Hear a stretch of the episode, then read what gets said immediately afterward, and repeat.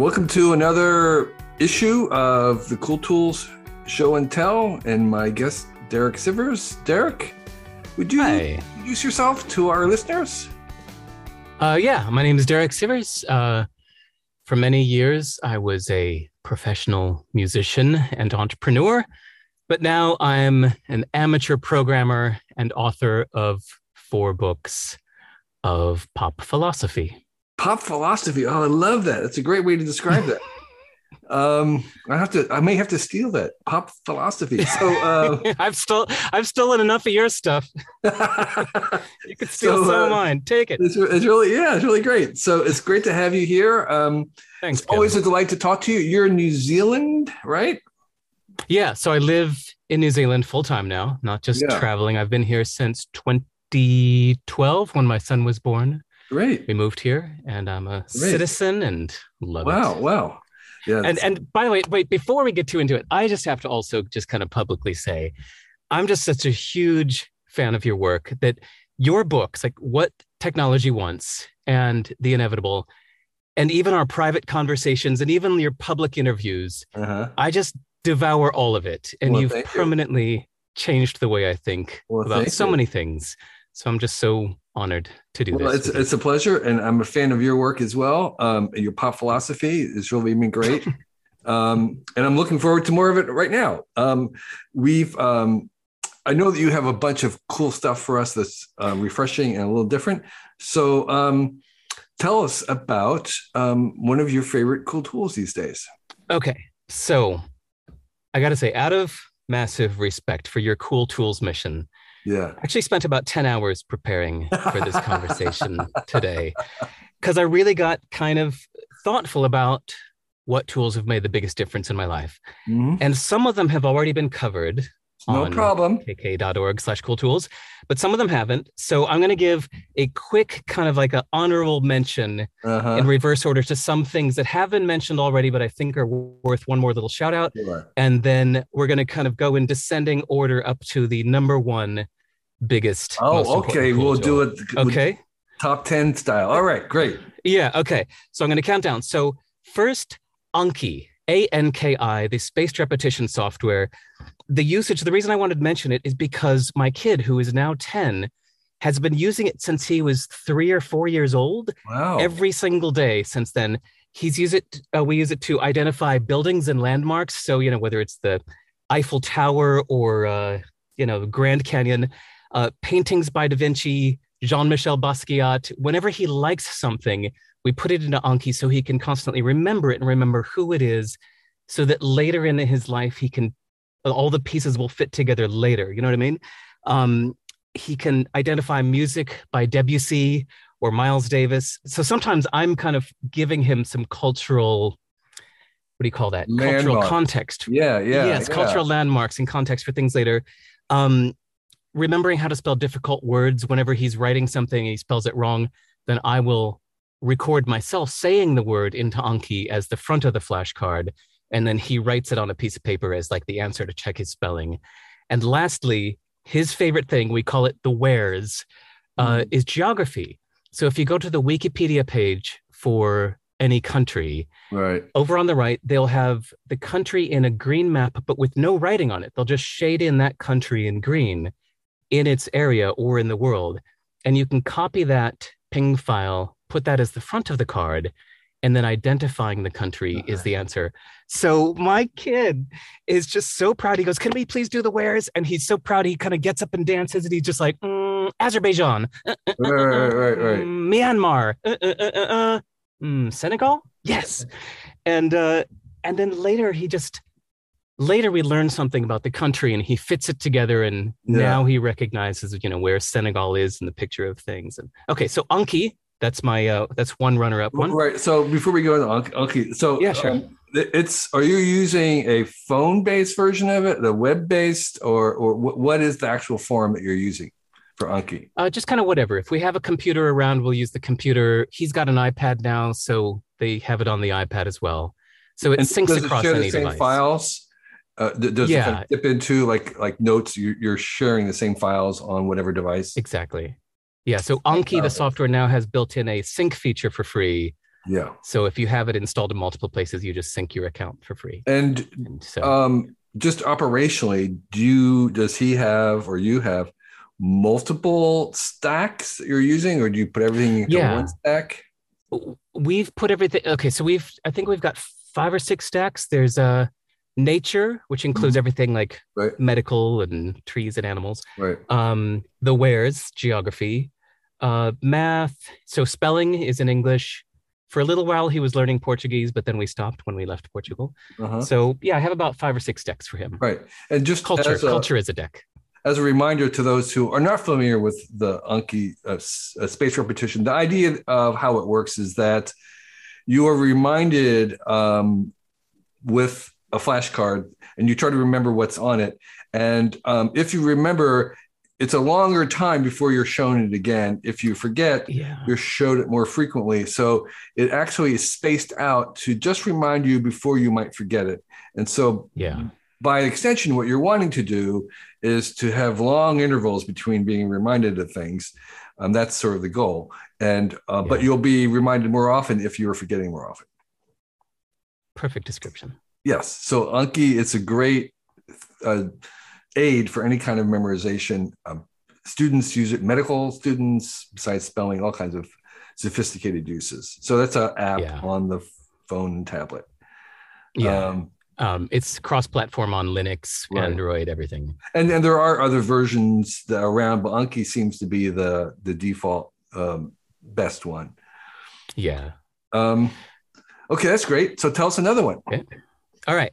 Um, I feel like I should just give a quick shout out to the Vi text editor, Vi, otherwise known as Vim, lately NeoVim. They're kind of um, versions of it because I love this so much because I feel that like decades of work have gone, it's been open source for decades. And so passionate programmers that are really just improving it for their own use have kept contributing to this thing for intrinsic motivation reasons, not because they think it'll sell better, because it's just completely open and free, but when people want to improve it for their own use. So it's really like people who are absolute fanatics about making the best possible text editor have contributed for decades to make Vi. And I just love it. It's just a text Describe- editor, and yes, it has a learning Describe curve. what it is for those who don't know and, and what, what you use it for. Sure, it's just a plain text editor that you can use in any terminal, basically. Mhm. Um, I think they have graphic versions of it, but it's made by experts, so it has a learning, or it's made for experts, I should say. So it has a learning curve. Like you have to memorize, like to delete around the word you're on, you go D A W, delete around word. Uh, and to quit, it's famous. You have to hit colon and then your command, which is WQ or colon Q exclamation point so it takes a little while to get these under your fingertips and get them into your memory but once they're in there you find that it's just so much quicker and elegant and and beautiful to type in these. You can just do things in a few keystrokes that most people would kind of drag their mouse and highlight and squint around and but you just do it without even looking down at your fingertips because you know delete three lines you go d3j because you learn that the these are motions so i just the more I've been using it for 25 years now for everything, all my books, my programming, my emails all day, everything when I'm writing or editing words is all in Vim. And it's just so wonderful. And I just, I'm so, so thankful for it. So, this is something you say you use in terminal mode. So it's kind of Mhm. slightly programming. Um, like if you would use, uh, I'm not sure what computer you're using, but you would go into the terminal mode to do your email as well. Yeah. So I, I even do emails in a terminal program called Mutt Okay. that uh, is kind of like, you know, those of you who were around in the 90s, there, there used to be an email program called Pine. Mhm. You just log in as the terminal, like in a shell terminal. right. And it's just plain text. And um, it's so efficient. It's so effective. Okay. Um, Yeah, it's sort of um, you're you're getting down toward the metal when you're starting working. That's my perspective Yeah. as a someone who's way at the Yeah. high GUI uh, drag and drop level. Working down there in the terminal, um, it feels like you're kind of down in the engine room, and you Yeah. have you have access to all this power. But it'd be easy to kind of burn your fingertips. I think. down in the engine room, but you can burn your fingertips. Yeah. Well, actually, I'd say with with a text editor, you're not going to really burn anything because it's just it's usually just your own words. It's not like you're kind of messing with the CPU of your computer or something. You know, it, it is just still editing words. But yeah, it is down. It's doing it at a raw level. What I also like is then I learned it in the first place because I was administering some remote servers that were halfway across the world somewhere. And so I could kind of SSH into the server. Now I'm connected to a server in New Jersey somewhere and type some commands and edit files in Vim. Mm-hmm. And so the same editor that I was using to edit files on a remote computer is the same one that I started using on my own laptop for writing books. Mm-hmm. Um, still just use it for everything. So I d- I didn't mean that to be a big shout out. I'm going to kind of do a uh, mention some of these runners up quickly. Okay, so but but before we leave, we get to the good stuff. Vim is yeah. I assume open source. It can be downloaded anywhere. It's been um, around for decades. Right. Uh, it's yeah. So Vi was the first version of it. Vi then somebody started improving it, so they called it Vi Improved, and they renamed it Vim. And then recently, somebody forked it off to improve it further and called it NeoVim. Okay. And each one does seem to improve upon the previous. Okay, that's a great tool. Right. Okay, so everybody knows about the Kindle. So what I want to give a tiny shout out for is the software program called Calibre, C A L I B R E, which I think might already be on the Cool Tools website. I think Possible. somebody's mentioned it before. But if you use, there's a plugin out there called DEDRM, which you can use to strip out the digital rights management stuff mm. from Kindle books so that you can then open them on any device and convert them to any format like EPUB or HTML or PDF or whatever and I've found that really useful just for I buy the books from Amazon and Kindle, uh-huh. download them into Calibre, and then I convert them into EPUB for future Derek decades from now that might not have a Kindle but still wants to read right. the book that I bought back in 2002. You know, does it go um, the other way? Can you take something and turn it into a Kindle readable book? That's exactly what I use it for for selling my own books on my website. I write them in EPUB. And so the master version is in EPUB. And then I open Calibre. I use it to convert it to Amazon's Mobi okay. uh, file for Kindle. And then I sell that on my site so that people can okay. have the Kindle version. So Calibre does it both directions. Yeah. So you can kind of sell a Kindle book without being on Amazon, basically. That allows yeah. you. Yeah. Yeah. Yeah.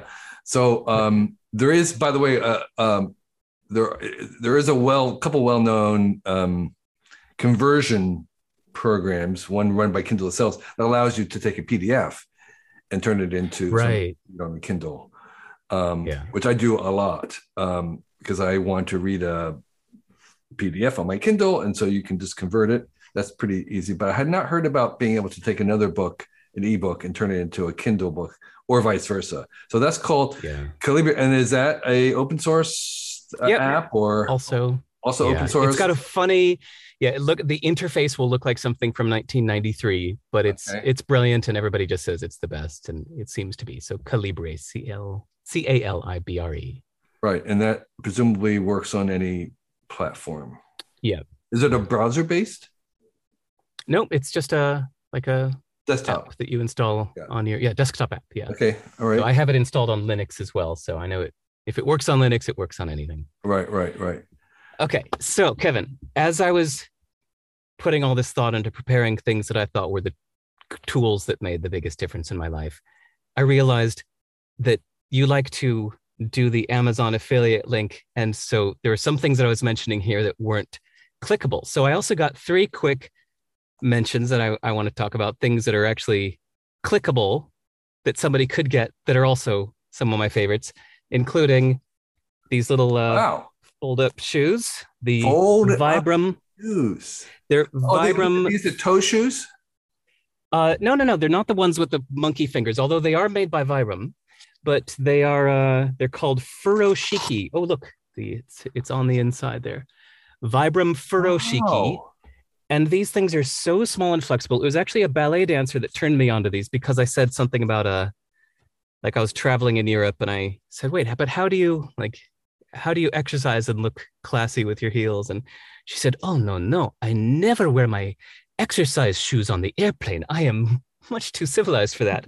so she would wear her good shoes to the airplane and good shoes in public. Yeah. But for exercising, she just kept these rolled up small in her carry on bag. Wow. And she would just kind of unfold them, put these on, go to the gym, go running, do her ballet, whatever, and then look classy again. so, so, so, and what do you use them for yourself? I would just keep them in my bag and just use them just for going to the gym. Okay. Or like if I felt like going running. But if I was traveling and just do the single, you know, what do you call it? Carry on only. Uh huh. Um, but I wanted to have something to go to the gym in. I would, yeah, wear my nice shoes to the airport, look good in public, Uh, bust these out just to go to the gym or go running. okay. And and they have enough of a sole to you're not running barefoot. It doesn't feel like you're running barefoot. It's almost barefoot. It is the super thin Vibram thing they're known Uh-huh. for, but it's fine. yeah. Okay. Okay, so next thing, I've been using this for 25 years. You've probably seen one, the Kensington Expert Mouse Trackball. I love this thing. I love that. I just noticed that when I use it, which is every day for 25 years, my fingers just kind of glide across the balls. I'm like moving around. And it's got four buttons, so you can just get these combinations if you want to do something with these two or those two you can combine them to do things the this thing around the ball is your scroll wheel for paging down scrolling up and down and i just it's the most ergonomic beautiful wonderful thing i, I Why don't I- more people use it?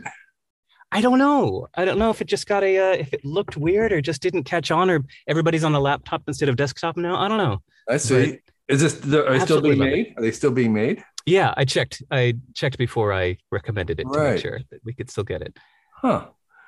Wow. Yeah, I I'm still you know using an optical mouse. I'm not sure why. Um, I, I, the idea of having a stationary ball that you move instead of moving the mouse seems like that's a good idea.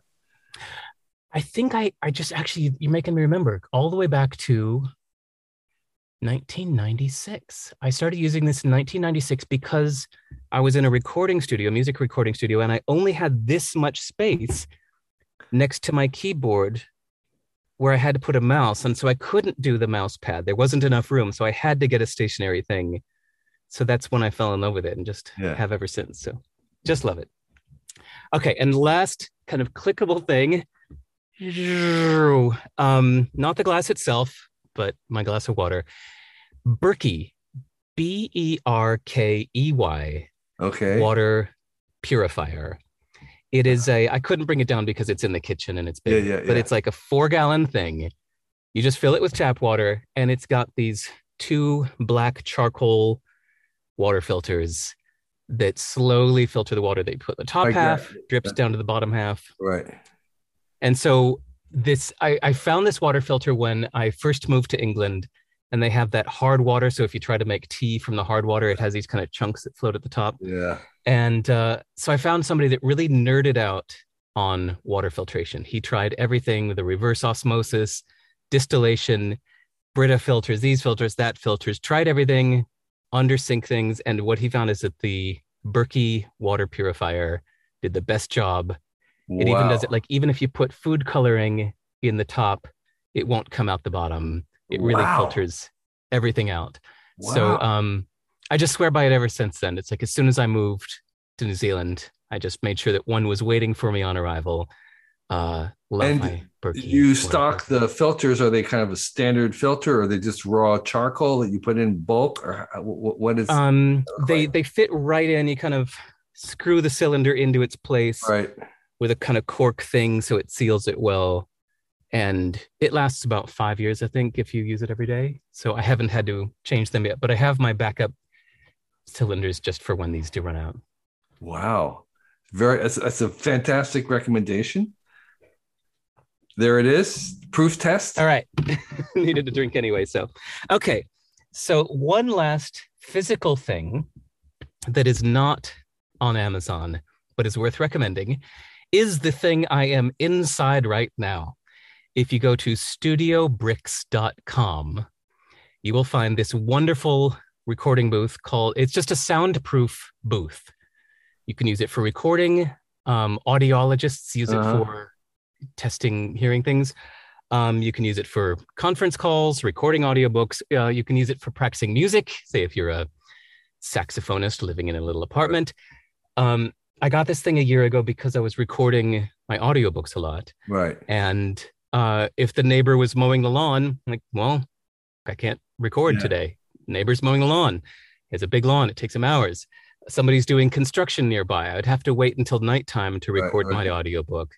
So I got this thing, and yeah, it's the size of a phone booth. It's substantial, but uh, it's just so wonderful. It is absolutely dead silent. It's heavy as hell. They'll deliver it like kind of flat packed, but it's still heavy. It's got this super um, thick glass soundproof door, Uh-huh. um, as you can see on the website. But I just love it. I use this thing all the time for recording every podcast, um, recording my audiobooks, recording episodes of my uh, my own podcast or guest on others or Zoom calls like this or whatever. consider just this lining a little uh, area with soundproof um, panels? How does that compare in Yeah. terms of either price or performance? So at first, so living in England, I actually like literally went into my little clothes closet and I left an area unused and I went into the closet and I lined it with this kind of stuff. And that helped deaden the um the reflection. But still when the neighbor mows his lawn, you could still hear it. You know, Ah, so so this actually doesn't just deaden the echo, it absolutely shuts out all oh, outside noise. Yeah. So it's it's worth it if that thing really matters to you. It took Right. me a long time to find something like this. So yeah, studiobricks.com. They're made in Spain.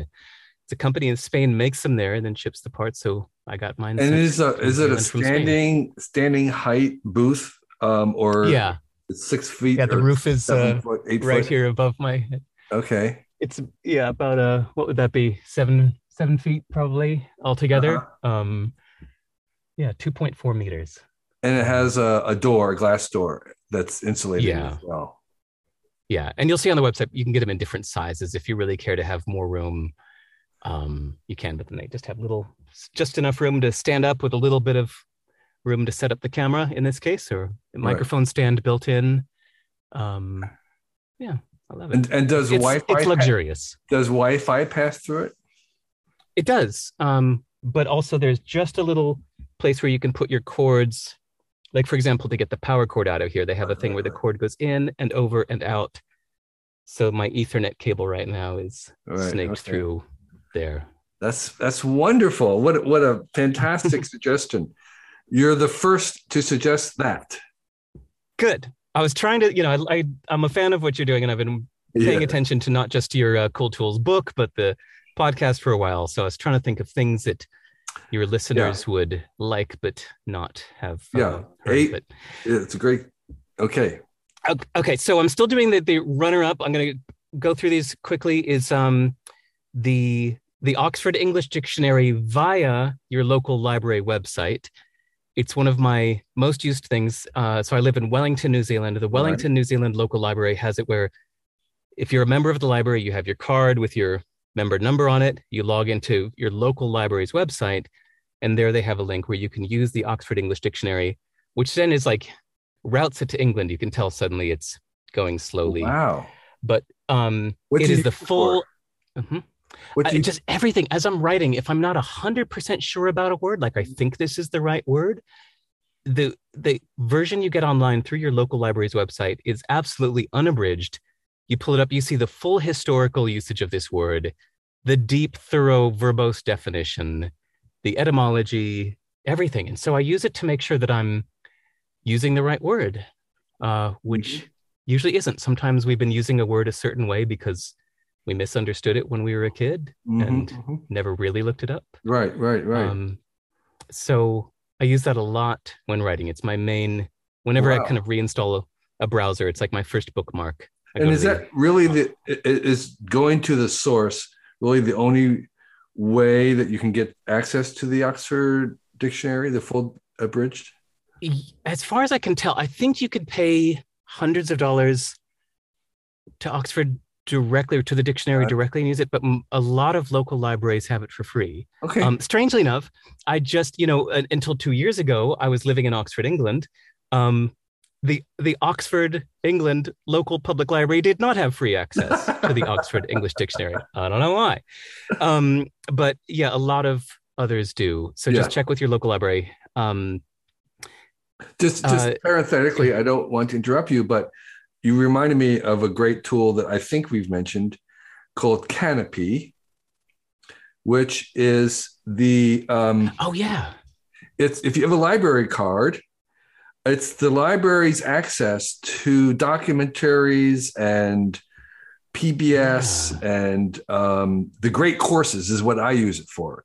oh So it has all the great courses for free if you access it through Kanopy. It's a streaming service like, you know, Netflix, but you use your local library card to get access and you get like 10 views a month or 10 whatever, 10 checkouts per month and you can get the great courses. So um, keep that in mind. So, Kevin, the very next thing on my list was thegreatcourses.com. That's why the the exclamation. Uh, music, linguistics, history, engineering, math, art, and philosophy. So those are courses I've done just in the past year. Thegreatcourses.com have the best damn courses. They're Yes. so wonderful.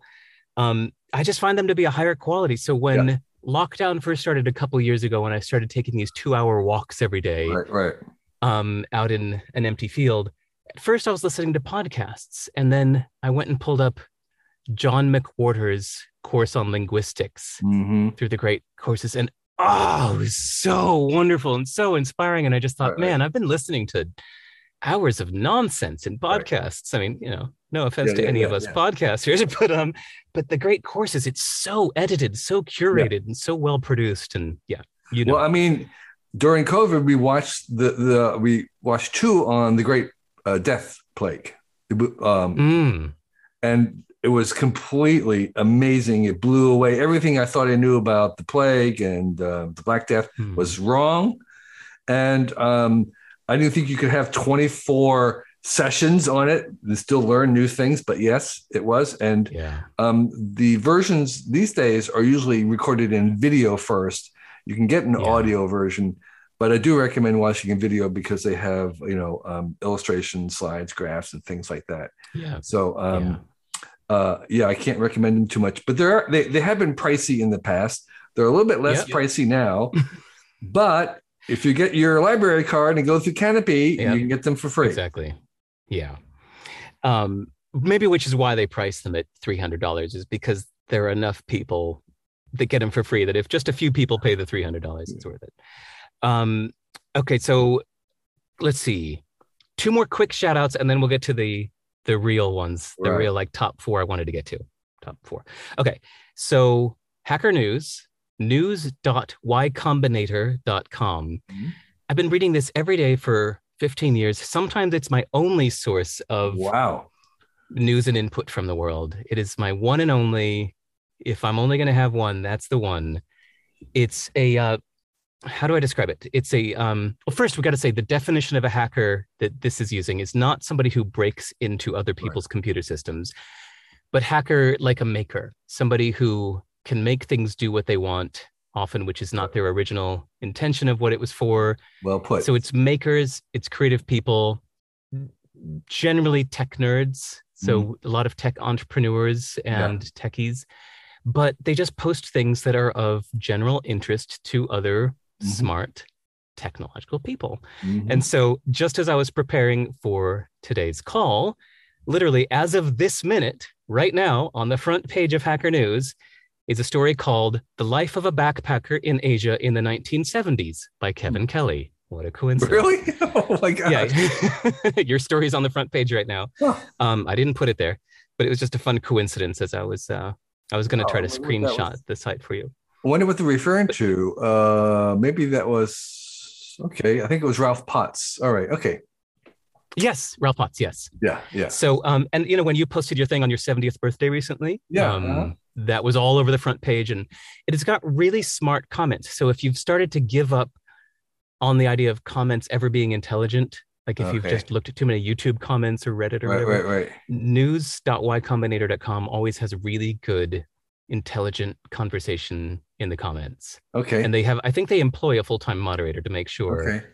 that it stays that way. So Great. highly recommended. Um, okay, last runner-up thing is you're gonna think this is a little strange. I highly recommend a power off switch, which is not a thing you can buy. It's something surprisingly that's built into most devices you can buy, but it's very little used. People tend to put their things to sleep or do not disturb. But one of my favorite endorphin rushes I ever get is when I actually hold down that power button for three seconds until it says power off. Yep, power off. And it goes, "Brrr," and the screen goes from light black to dark black. And I feel this sense of like, okay, disconnected. Now I can focus. I do the same thing to my broadband modem. So, like, my desktop computer doesn't have Wi Fi, it just has Ethernet. But whenever it's on, I feel like I can feel that it's on, or I know that it's on. I know it's a placebo, right? Like, I know it's, Mhm. I know it's on. So, I actually go into the closet to my broadband modem and powered off. And then I get this wonderful feeling of disconnection.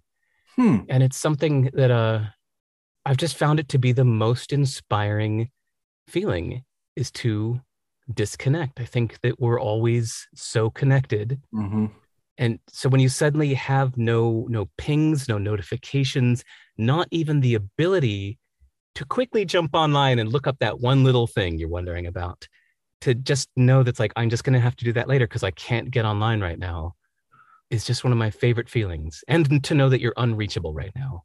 So I, I Um, had for a long time um, a uh, device at the in my garage where my modem comes in that would power down the entire system every day uh, on a schedule. Now that was for a different reason, which was because it we found that was the easiest cure for all kinds of uh, networking problems was to actually Huh. power it down. But you could be used for the same kind of a thing where it's literally off each day or each night, and you can't um, you can't get to it no matter what unless you went down and turned it on. Yeah.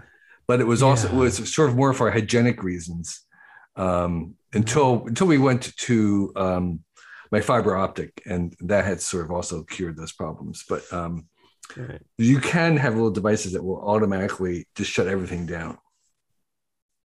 you, you just um when you said like on a timer you suddenly made me think of the uh the the muslim the call to prayer you know Yeah. the countries where it's like every Right. the four hours three times a day like imagine if it was kind of like when you heard that it meant that you Right. had 10 seconds 10 before you're seconds. going to lose your internet Right. Right. Well, yeah. here it comes in 10 seconds i'm going to disconnect you then you'll need to go downstairs and decide if you really want to get Right, back right, on right. now Or I'm sure the you know Orthodox Jews probably have something like that for the Sabbath, where they literally turn it off and they can't turn it on until it's over. Yeah. But that would be one way to, to have a Sabbath is you actually have a timed power down thing every week, yeah and it just goes off for a day.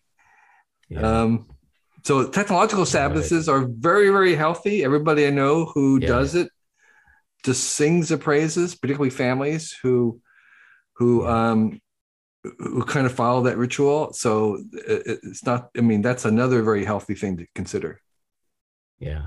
Yeah. Right right now my favorite usage for it is um about two hours before bed. I go and I shut I go into the closet and I turn Right. off the broadband modem. So I disconnect Right, a couple right. hours before bed and I don't turn it back on until I've written for a couple hours in the morning. So I wake Wow. up. I'm kind of a morning person. So I wake up with a head full of thoughts and I write for a couple hours first. And only after I'm feeling like, you know, I've got some out, Yeah, I go, okay. And I get up and I turn on the modem Right. again.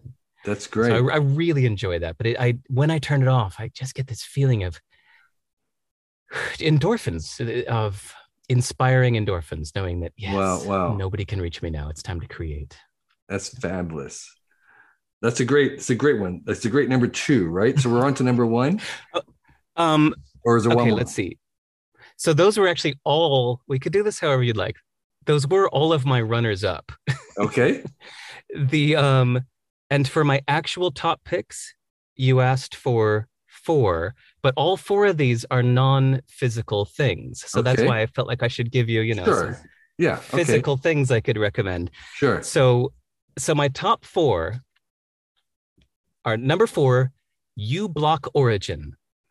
Um, Don't know that. especially when in com- combination with the Firefox browser, uBlock Origin, spelled U, the, just the letter U, B L O C K, Origin, O R I G I N, is an add-on for Firefox and I think other browsers. It blocks all ads, not just the little rectangles from Google, Okay. but I honestly didn't know that YouTube had ads until just about a year ago because I've been using uBlock Origin for so long. It just silently blocks all ads. And so suddenly I was on a friend's computer and some like ad came up on YouTube. And I was jarred. I said, What what is that? He goes, It's a YouTube ad. Mhm. YouTube has ads? And he looked at me like I was kidding. He was like waiting for me to laugh. yeah. And, and so uh, that's when I realized the power of uBlock Origin. I had never seen a YouTube ad, never seen an ad anywhere online. I can't imagine using the web without it. So I'm sure you've had ad blocker recommendations before. So that's mine. But when I think about what makes the biggest difference in my day to day life, uBlock Origin is at number four. Right. And by the by the way, also I will sing the praises of YouTube Premium, which I Yes. because it doesn't Yeah. have ads. Sometimes the ad blocking, you're forced to undo it or uh, go to a different browser myself to to get to a site to read something that um, the only way you can access it is by turning the ads ad blocker off. Except for I haven't found that. Yeah. Oh, with yeah. YouTube Origin. I mean, with uBlock Origin. I haven't found that yet really all these years. Yeah. Huh, okay. For what it's worth. That would be interesting if that works. Okay. Um, so number three, Right. social skills. Okay. I think of social skills as tools. Um, they didn't come naturally to me. Mhm. It wasn't until I was 19 and I read uh, a book that was on my grandma's shelf called How to Win Friends and Influence People Right, that I thought was the most ridiculous title, but it's a great book. It's a It is. masterpiece. it is. And since then, I've read a few others with equally awful titles like How to Make Anyone Like You in 90 Seconds or Less. Mhm. Awful title, brilliant book, because a lot of us are kind of floundering through life doing things like socially that that feel right, but we all admit that we're awkward or we don't know how to Mhm. take a compliment or you don't know what to say to somebody. And these books actually, in a very compassionate way, teach empathy. They teach Right. you to look at the situation from another person's point of view. Um, even I read on the advice of a friend, um, Rules of the Game by Neil Uh-huh. Strauss, which is a book about Okay. the pickup artist scene. Mhm. Yeah. And so, so he wrote the game that was like his best-selling story about the pickup artist scene in Hollywood. But then afterwards, he wrote the rules of the game, which is actually like use these techniques to pick up women, right? So a lot of it is really ill-spirited. I, I dislike the goal, hmm but the techniques given a lot of it is just how to be considerate. One of my favorite ones is he talks about i think part of this is coming from neil strauss's um, journalist background where he talks about how to listen for what he calls fish hooks. I, th- I actually think of them as kind of like the meat hooks that you imagine in those hmm meat packing plants with the hooks on the ceiling is when somebody's talking and says something like you know well back where i grew up we didn't do that kind of thing. And you say oh well where did you grow up? Oh, and you just you learn to listen for questions in what people are saying to help you get to know them better. And that's the real goal. It helps you connect to other people better.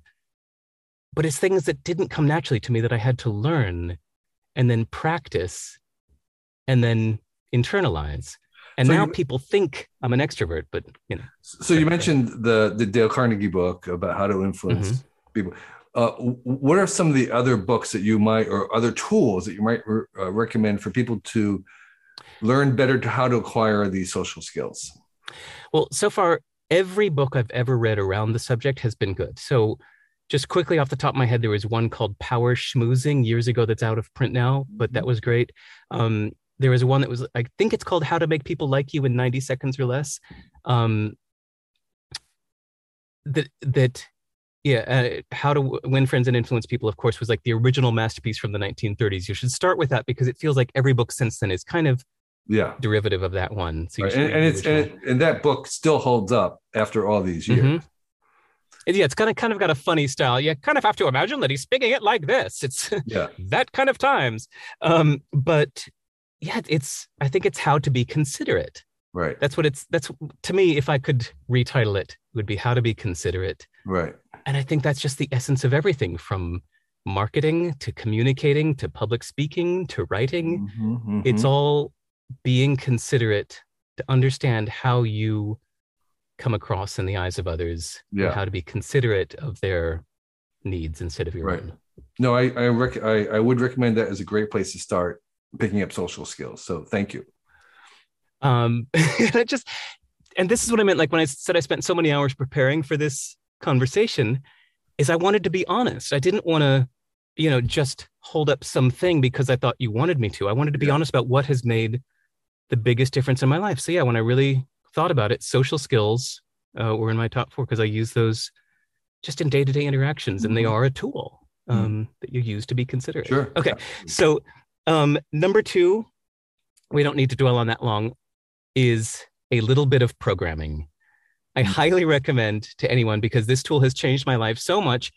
It can be learning a little bit of JavaScript or Python or Ruby or Lua or any number of these languages that are just general purpose languages to make a computer do what you want it to do. Um, the ability to pull information from somewhere, filter it, transform it, output it, send it, present it. Um, I just find it so useful for day to day things online. Um, and bonus points if you keep your own database, if you learn a little SQL or even uh, FileMaker or Microsoft Access, something where you keep your own database of things, you know, your quantified self project, uh-huh. um, whether it's music libraries, contacts, um, all the people you know, keeping your own database of contacts or calendars or whatever. The the ability to do this has just given me so much. It makes me feel less of a less beholden. Mm-hmm. Like I've been selling my own books directly on my own site for years without Amazon, mm-hmm. and sold almost half a million dollars of them so far, which I gave all to charity to save people's lives in you know from malaria and stuff. And and it would have been so much less if I would have only sold through Amazon. Mm-hmm. Um, and the ability to do that was just I'm not an expert, I'm just an amateur, but I just learned a little bit of programming, which can go so far. So, how so, would someone like me, who knows no programming whatsoever, learn a little programming? What would you suggest uh, the best way to learn a little programming? So, I learned before this existed, but everybody raves and swears about this since is uh, freecodecamp.org. Okay. Yeah, free code camp. Free code camp. Um, I used to recommend books to people because I'm kind of a book learner right. nerd. Um, and a lot of people got back to me saying, "Hey, the book you recommended was good, but free code camp. Oh my god, that changed my life." And I still get these emails from people that that were working a dumb job they hated 3 years ago. They read one of my articles yeah. saying you should really learn to program. Right. And then they email me like 2 years later saying, "You know what? Uh, your article is the thing that pushed me over the edge. I took your advice. I did free code camp. Six months ago, I quit my old job that I hated. I instantly got a great job programming. I'm making three times as much money. I'm so right. much happier. Like it's so sweet to get these emails, but not just for not just for money or career reasons, but just day-to-day empowerment. So you feel that you're using technology more than it using you. Right, right, right. It, it, can be a fine line where we can feel that we are the we are the object and they are the verb. You know. So the idea with free code camp, as far as you understand it, is you can sign up for a free course that's online course of some sort, and they'll give you exercises and presumably, I don't think there'll be actual live teachers, but there'll be some kind of uh, a curriculum that you would follow through. Yeah, yeah and sorry i haven't done it i kind of learned slowly and yes, hard through right, books right, but right. um whatever methodology works for you anything will work but um yeah if somebody hadn't started anywhere i think you could do some basic html learn some learn the basics of html in a few days and then CSS. And then I think probably today start with JavaScript. If you don't know where to start, Okay. you might eventually add Python to that. But I think these days JavaScript can do everything you'll need to do. And knowing JavaScript is the best kind of all around multi tool for making things happen. That's great. Okay, so number one, you'll see Number this is related. I think we And need I'm a so drum sorry, roll of some like- sort. You know. I'm not looking at the time. I don't know if I've taken way too long to get no, no, no. You're just you're right on Oh. time. Okay. Number one, and and I got to tell you, this is after many hours of thought, thinking about my life. You know, like 12 days or so since you've asked me to come here, and I've just been thinking about what the, made the biggest difference in my life, and it is a regular, general purpose, unlimited computer, which I think is underrated these days.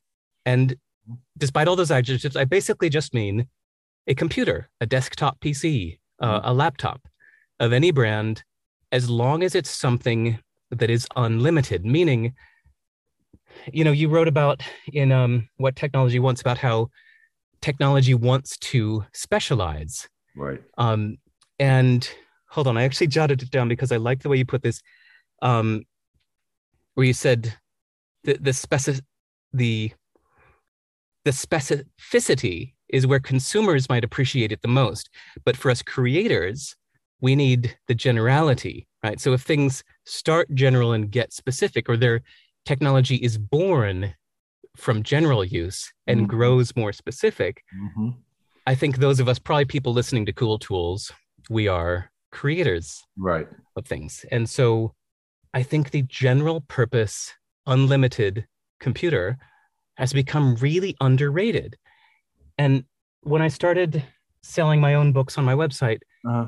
I'd get frustrated emails from people saying, but I, I have the MP3 audio file here in Safari. I'm trying to get it to open in my thing, but I can't. And it's like, well, Apple sandboxed the apps. So I don't know, you kind of can't, or you have to, an app would have to make special permissions.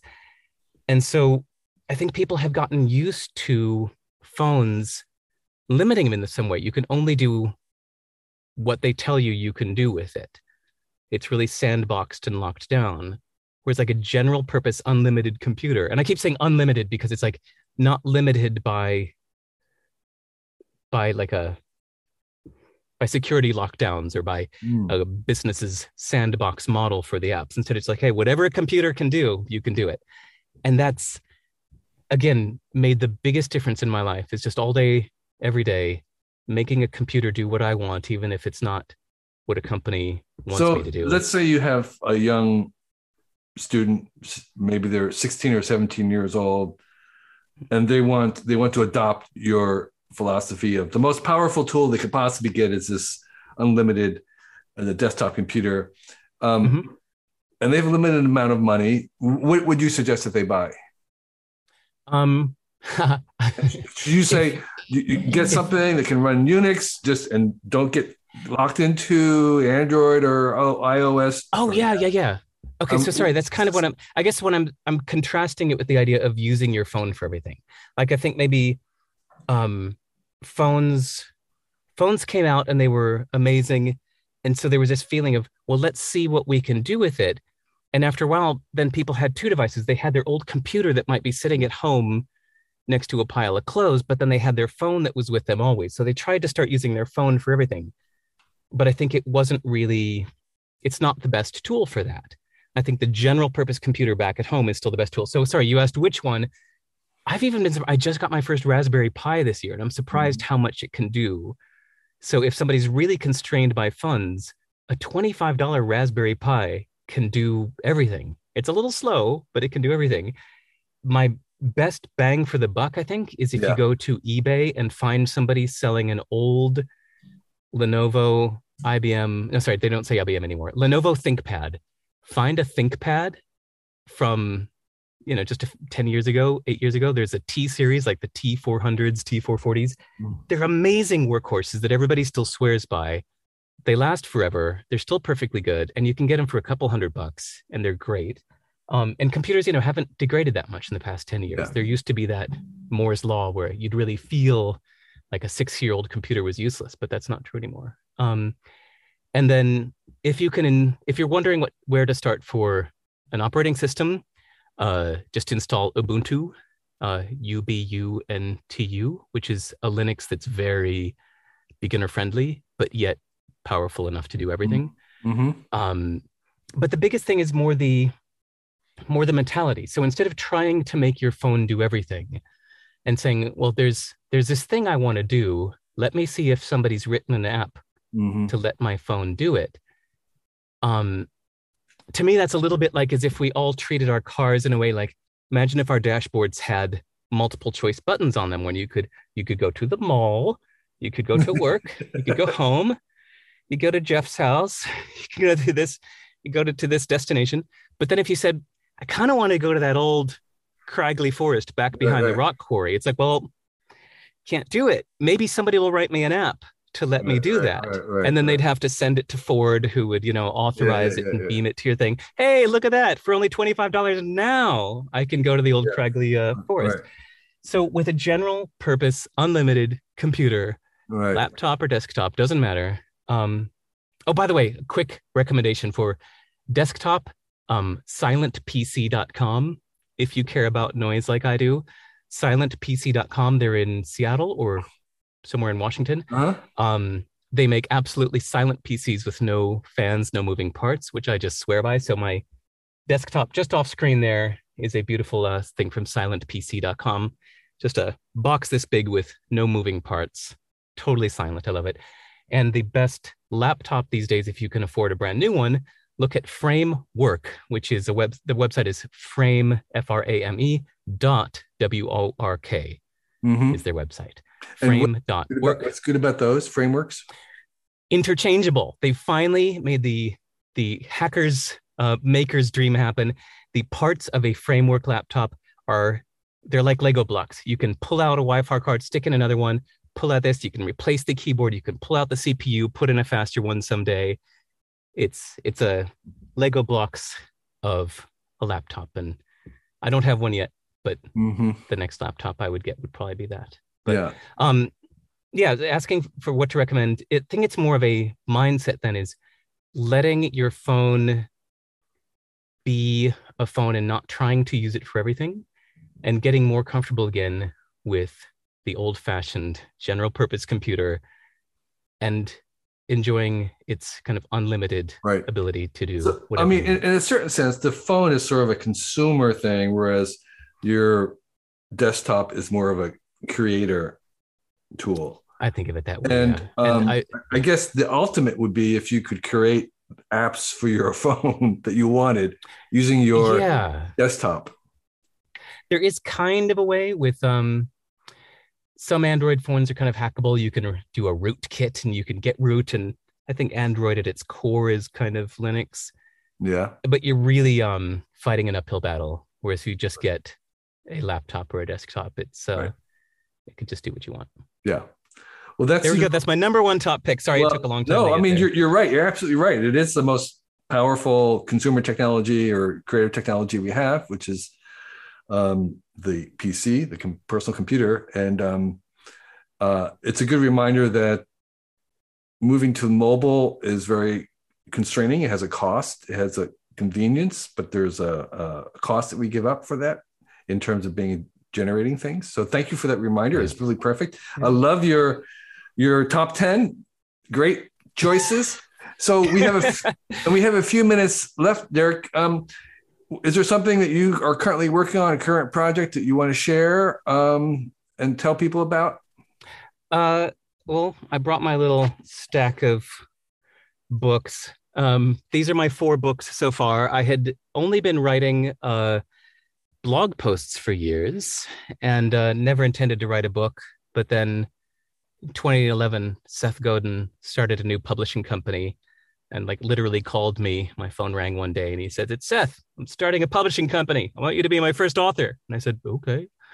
So um, people really liked my first book, which was Anything You Want, my little story of how I built and grew and sold CD Baby, and that more like the the uh, the philosophy of generosity in entrepreneurship. Uh, that's what that one's about. And then I gathered all of my advice for musicians and to uh, this book called Your Music and People Creative and Considerate Fame, uh, which is because I ran this music company called CD Baby for 10 years, right. where uh, about 150,000 musicians used me to sell their music. I got to see what works and Mhm. why and what doesn't. And so I wrote Your Music and People about how to get Mhm. your music into people and through people. And then uh, people really liked one of my philosophies called Hell Yeah or No Mhm. about what's worth doing. Uh, Right. That if you're feeling anything less than hell yeah about something, you should say no to it because most of us say yes to too many things. Whereas if you say no to most things, I found that it kind of it leaves the space in your life Right. so that when you find the occasional rare thing that really excites you, you can throw yourself into it completely because you've left room in your life Right. to do so. That's very wise. And- incredibly wise. And then my newest one, which I just threw myself into for four years and I'm so Uh-huh. proud of, How to Live, right. uh, 27 conflicting answers and one weird conclusion. Um, this is like, okay, I know a lot of new parents have Uh-huh. felt this, where you have a kid and you think, what if I don't live long enough to teach my kid all the things I Mhm. learned?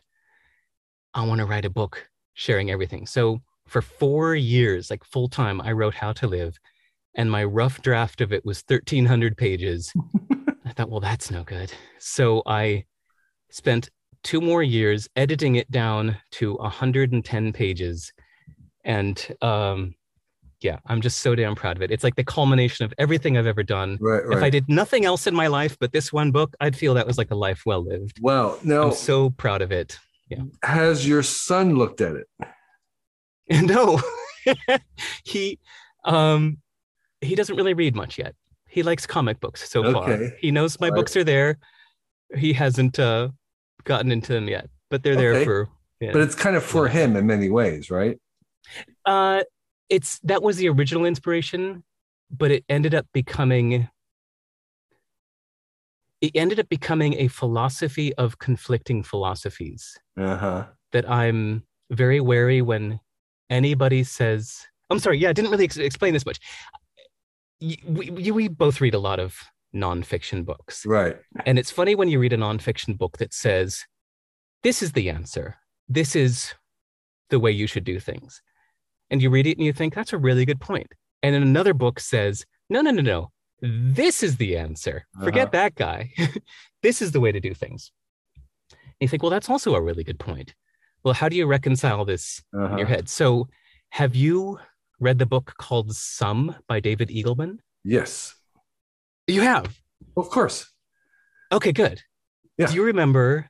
So, this format. So, everybody listening, if you haven't read Sum, S U M, by David Eagleman yet, you must. I think it's my single favorite book of all time. Um, Sum What- is written in this beautiful. There, there, there are alternative scenarios for the afterlife. So yes. basic premise is you die, and then he has, I don't know, maybe 60 different possible um, scenarios because they're not all Yes. plausible, but they're all interesting. Okay. Yes. But I what I love about the the book Sum is how those different scenarios are juxtaposed and each one acts like it is the answer. Right. So it'll be like chapter 3 when you die somebody greets you to tell you that in your last life you chose to be a human but in this life you can choose to be any other.